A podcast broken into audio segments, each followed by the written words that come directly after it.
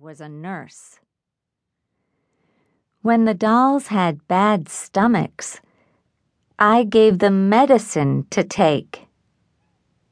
Sometimes I pulled their arms and legs off and put tomatoes on them to look like blood.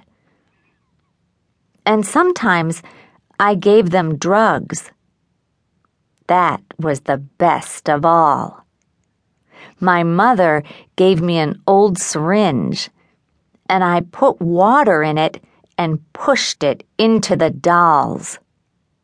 Soon the dolls were full of holes. That's a good game for a little girl, my mother said.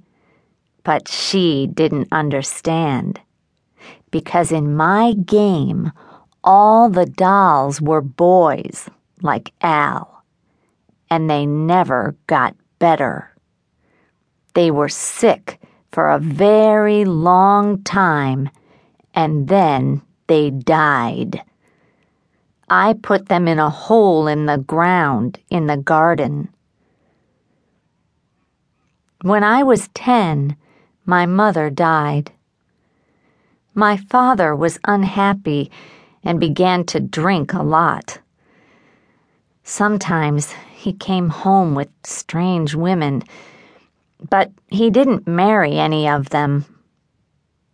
I think the women didn't like him because he drank so much. When he wasn't drunk, he played with Al. So I had more time alone.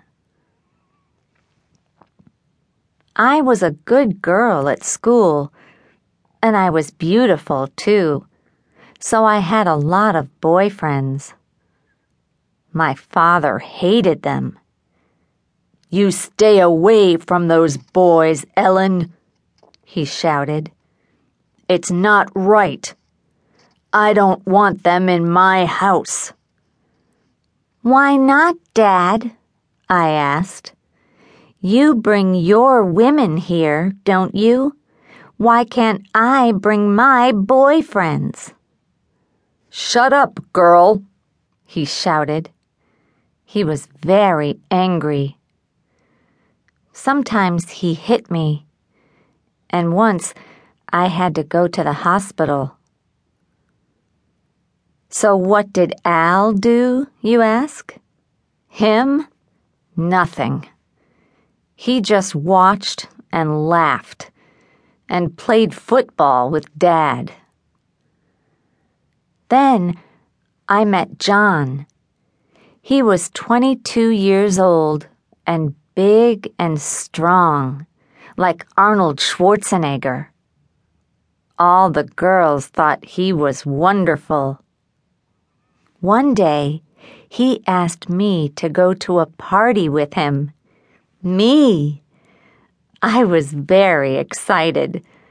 So I went home and put on my best clothes and shortest skirt to look nice for him. Then I heard John's motorbike and went downstairs. Dad was at the door. Where are you going? he asked. Out I smiled at him. With my new boyfriend. Oh, no, you're not, he said. Not in that skirt. You're only eighteen, Ellen. I know what boys want. I don't care, I said. I pushed past him, but he pulled my arm. I screamed, and he hit my face. Then John came. He was wonderful. He took Dad's arms, held them by his side, and pushed him slowly back into the house.